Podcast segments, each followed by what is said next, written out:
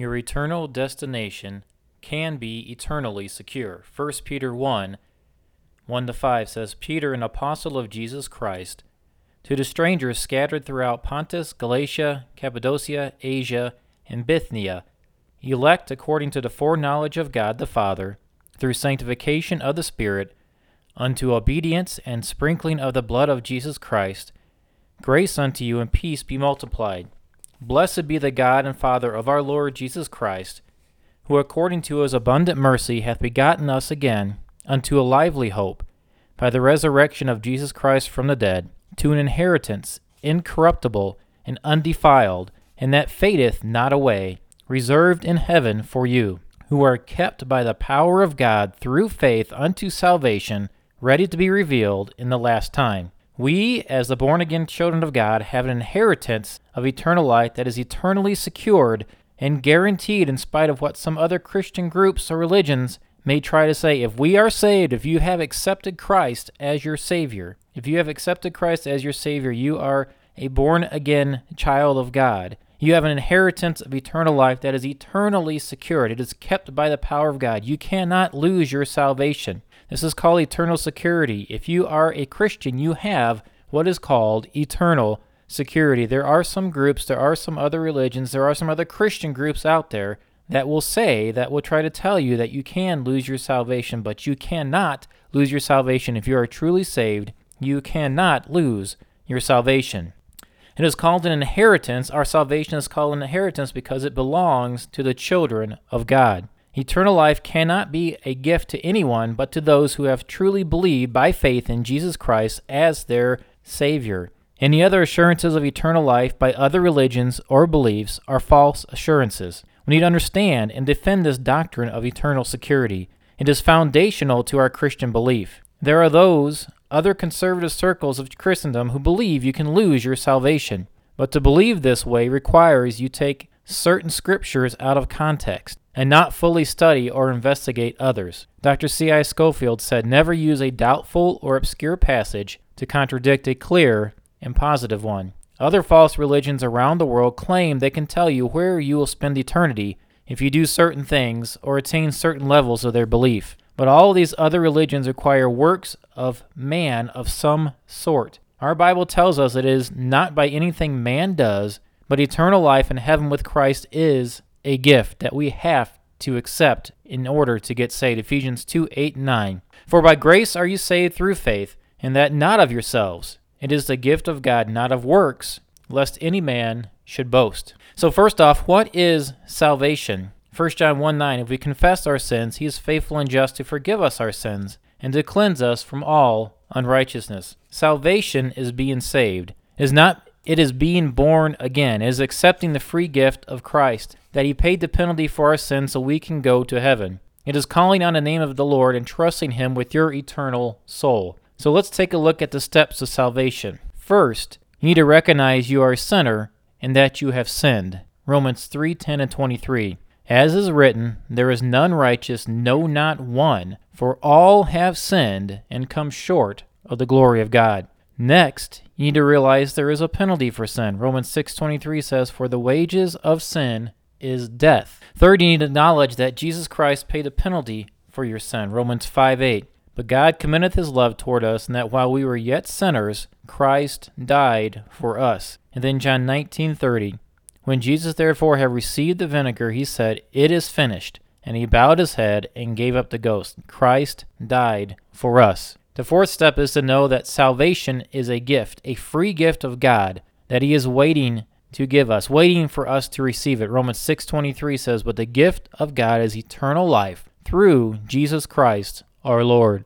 And finally and simply, the Bible tells us we need to call upon the name of the Lord to be saved, and he will save us from our sins and eternity in hell, and give us the gift of eternal life with him in heaven. Romans 10:10 10 and 13. For with the heart man believeth unto righteousness, and with the mouth confession is made unto salvation. For whosoever shall call upon the name of the Lord shall be saved. And if you are not sure that you are saved, I implore you to pause this right now and pray to God that He will save you. Accept that free gift of salvation and call on His name to be your Savior and get that settled right now.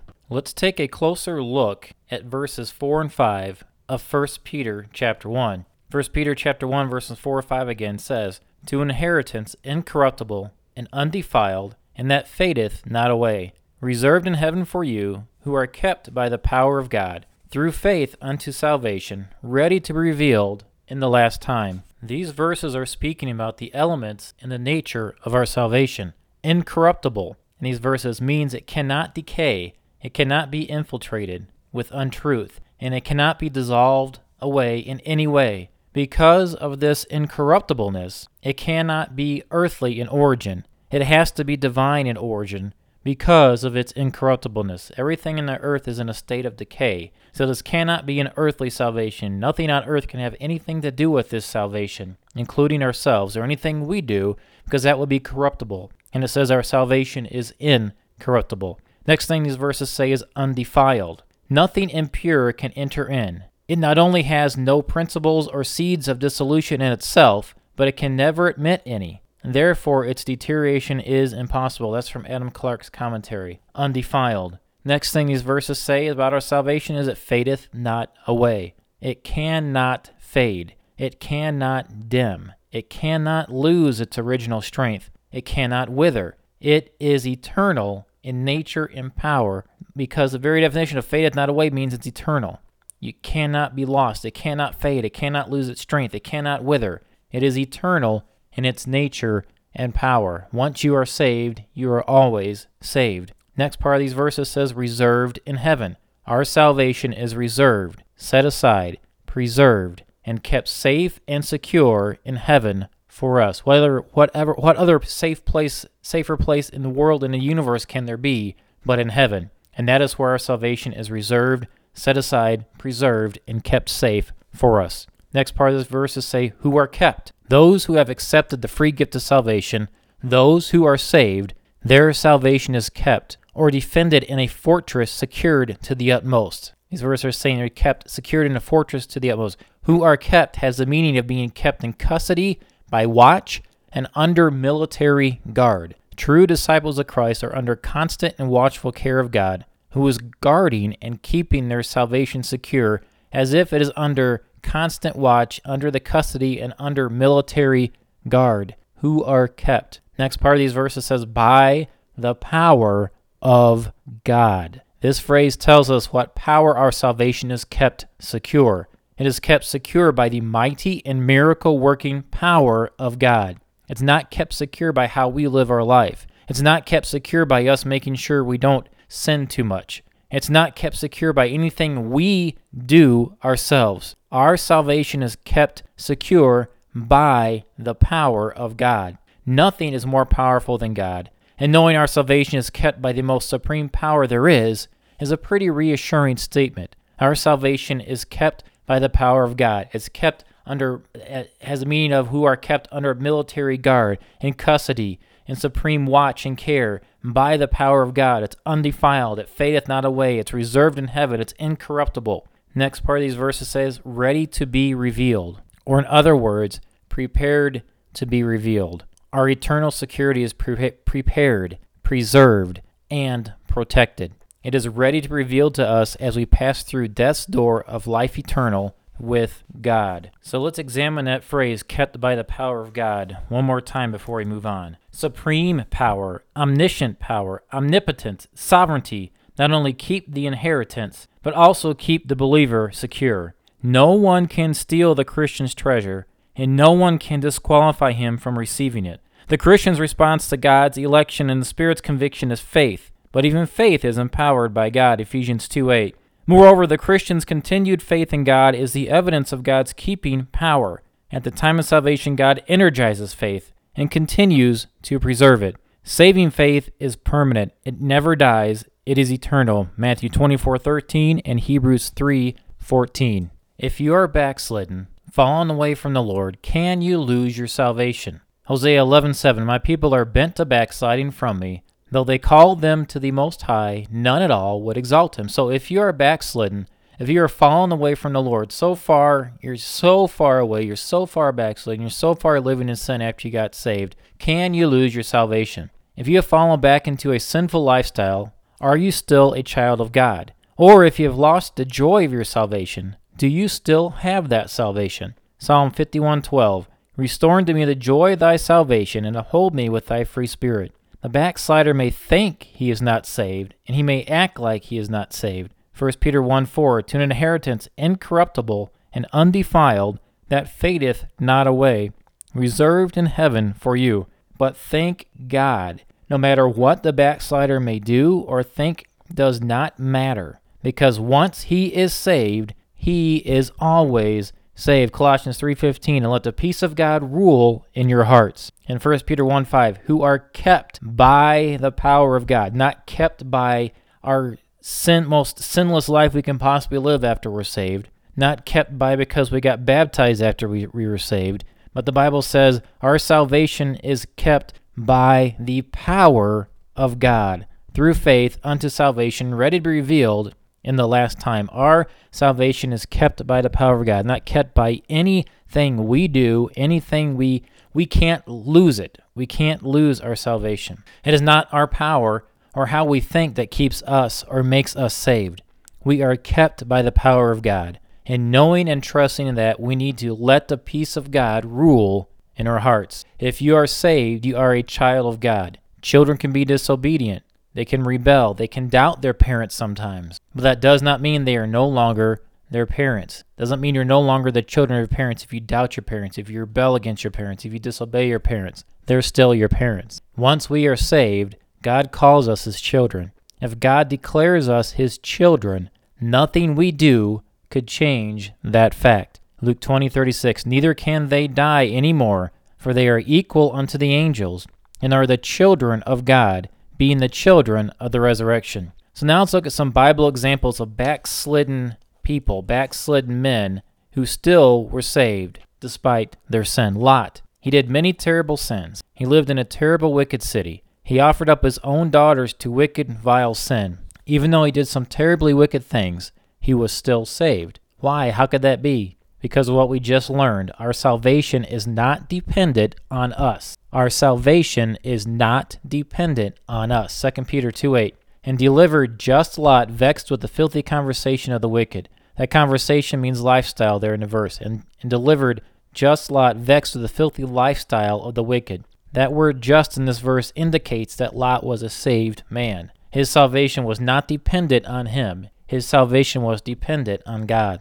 Peter went as far as to deny Christ. Peter denied Christ three times, and the last time he denied him with an oath, the Bible tells us. But again, Peter was still saved. Why? Because our salvation is not based on our good behavior. It's not based on what we do or what we will do, but it is based on our trust in the shed blood of Jesus to save us from our sins. That's Luke 22 54 to 62. Moses. Moses was a murderer. He killed the Egyptian guard.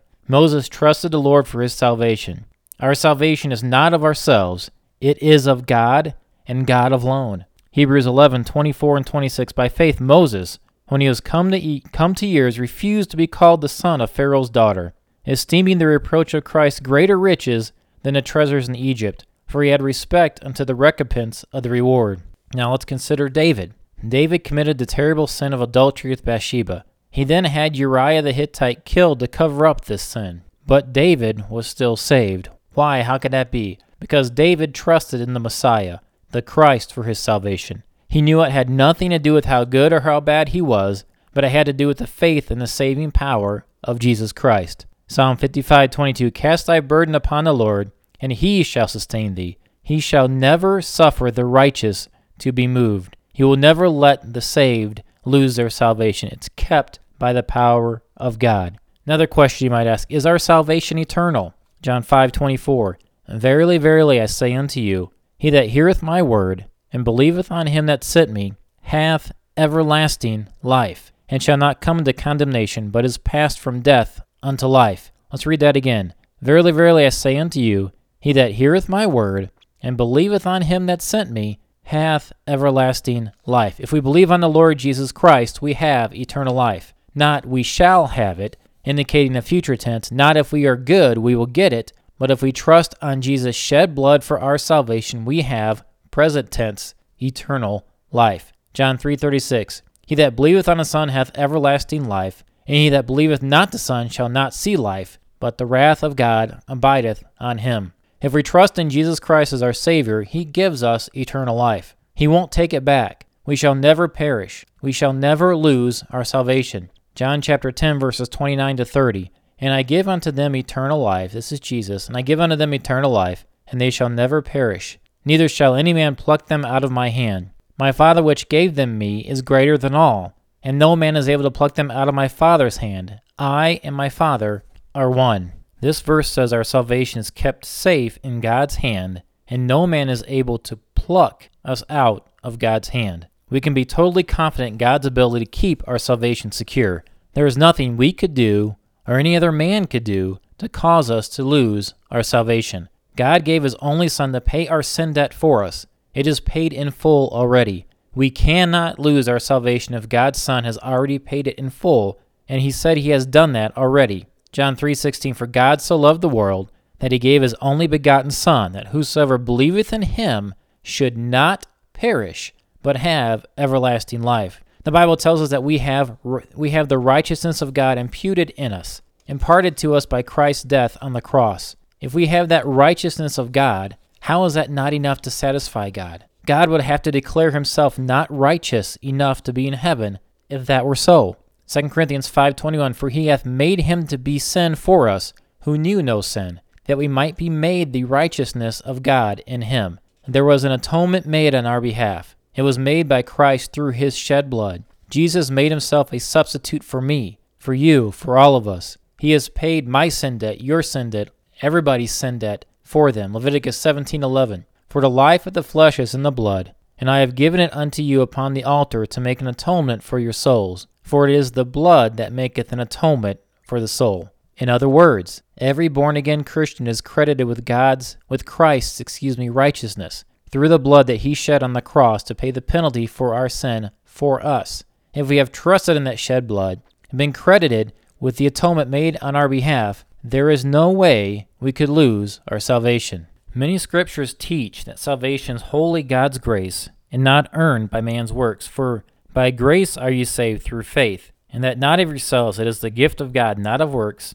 lest any man should boast. For we are his workmanship, created in Christ Jesus unto good works, which God hath before ordained that we should walk in them. Ephesians 2 8 10. Here the scripture says that people are saved by grace through faith, and that is not of ourselves, it is the gift of God. God saves us not by our works, lest we should boast about it. And we are not saved by good works, but we are created in Christ Jesus unto good works. Good works are a result of salvation, and not a way to get salvation, and not a way to keep our salvation. Titus 3 5 says, It is not by works of righteousness which we have done, but according to his mercy he saved us, by the washing of regeneration and renewing of the Holy Ghost. The scripture plainly teaches again and again that people are not saved by good works. We are not kept saved by good works but we are saved by God's grace, and we are kept the same way. The scripture also clearly teaches that one who is saved has a new nature. He is born again, born of God. The Christian is born not of corruptible seed, but of incorruptible, by the word of God which liveth and abideth forever. 1 Peter 1.23 Christians are made partakers of the divine nature. 2 Peter 1.4 The Christian still has the old nature, but now being converted, he has also a new nature. And of this new nature, the newly created person within, the Scripture says, We know that whosoever is born of God sinneth not, but he that is begotten of God keepeth himself,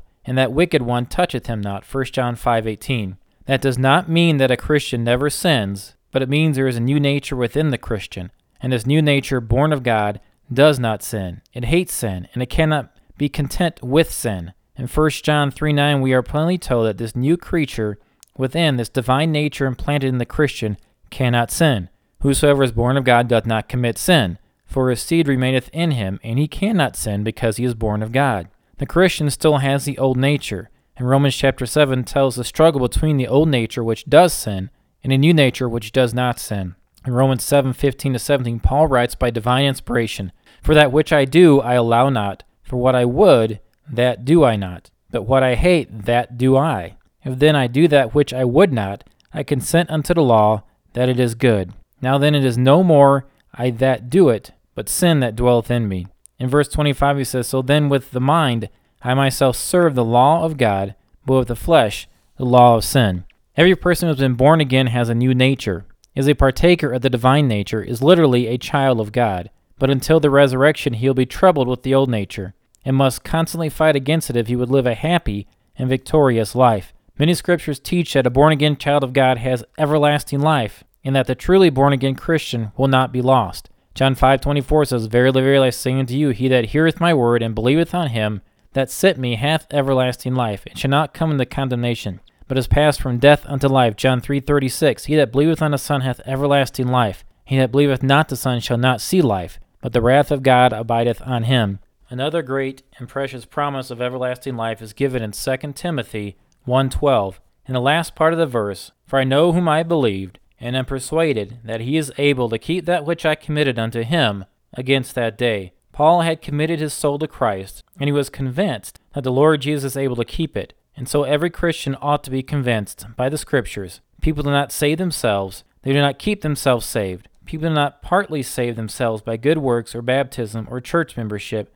or giving money or prayers. They simply trust Jesus Christ, and He does all the saving. Nor do people partly keep themselves. He does all the saving. People don't partly keep themselves, they must leave the matter with Christ. That is what they have committed to Him. And He who did the saving by grace does the saving. He does the keeping the same way by grace. People do not deserve salvation when they get it, and they do not deserve salvation after they get it. Salvation is by God's grace and God's power and on the merits of Jesus Christ. Our salvation is kept eternally secure by God's grace and by God's power and on the merits of Jesus Christ. So, in conclusion, no scripture says you can lose your salvation if it is not pulled out of its proper context of the Bible. We are supposed to use scripture to help interpret scripture. One of my favorite quotes, I mentioned this earlier, is by Dr. C.I. Scofield. He said, Never use a doubtful or obscure passage to contradict a clear and positive one, and never use an if to contradict a verily. The Bible tells us that Jesus offered one sacrifice for sin forever, and then he sat down on the right hand of God. The work of the blood sacrifice for the sins of man is done. Jesus paid for all sin of all mankind for all time, past, present, and future. To say we could lose our salvation would, would be to say that Christ, you have died on the cross. You have to die on the cross again because the first time just was not good enough. Hebrews 10:12. But this man, after he had offered one sacrifice for sins forever, sat down on the right hand of God. The work is done. It is finished, as Jesus said on the cross. And that it is finished also can be translated as paid in full. The work is done. It is finished. He sat down on the right hand of God. Our salvation is eternally secure. If you are truly saved, you cannot lose your salvation. For us to be able to lose our salvation, Jesus would have to be a liar. Like I just mentioned, because on the cross he said, It is finished, which also means, like I said before, paid in full. So if Jesus on the cross said our sin debt was paid in full, and then we lost our salvation after he paid that in full, that would mean our sin debt was not paid in full, and that Jesus is a liar. Well, my friends, Jesus is not a liar. He said in John 14, 6, I am the way, the truth, and the life. No man cometh unto the Father but by me. So we can't lose our salvation. The Bible says our salvation is sealed with the Holy Spirit in Ephesians 1:13. If God seals our salvation, how could that seal be broken? The Bible says in Hebrews 5 9 that Jesus is the author of eternal salvation. Not salvation until you sin too much, but Jesus is the author of eternal salvation. Isaiah 45 17 says we have an everlasting salvation. Hebrews 7:25 says we are saved to the uttermost. That phrase means permanently and completely. We cannot lose something that is already permanent and complete. We as true born again believers can rest assured in the fact we have an eternally secure salvation that is based in the finished works of the Son of God, which makes it eternally secure. If our salvation was based on anything else, it would be a false salvation. Other Christian groups or religions may try to say you can lose your salvation, or they may add works to your salvation. But this kind of belief is simply unbiblical, it's not supported in the Bible, and is saying that what Jesus did for us was not good enough that we need to help him finish the job. God forbid. Rest assured, the finished work of securing our eternal security was completely done by our Almighty Savior, Jesus Christ, the Son of God, and then he sat down on the right hand of God.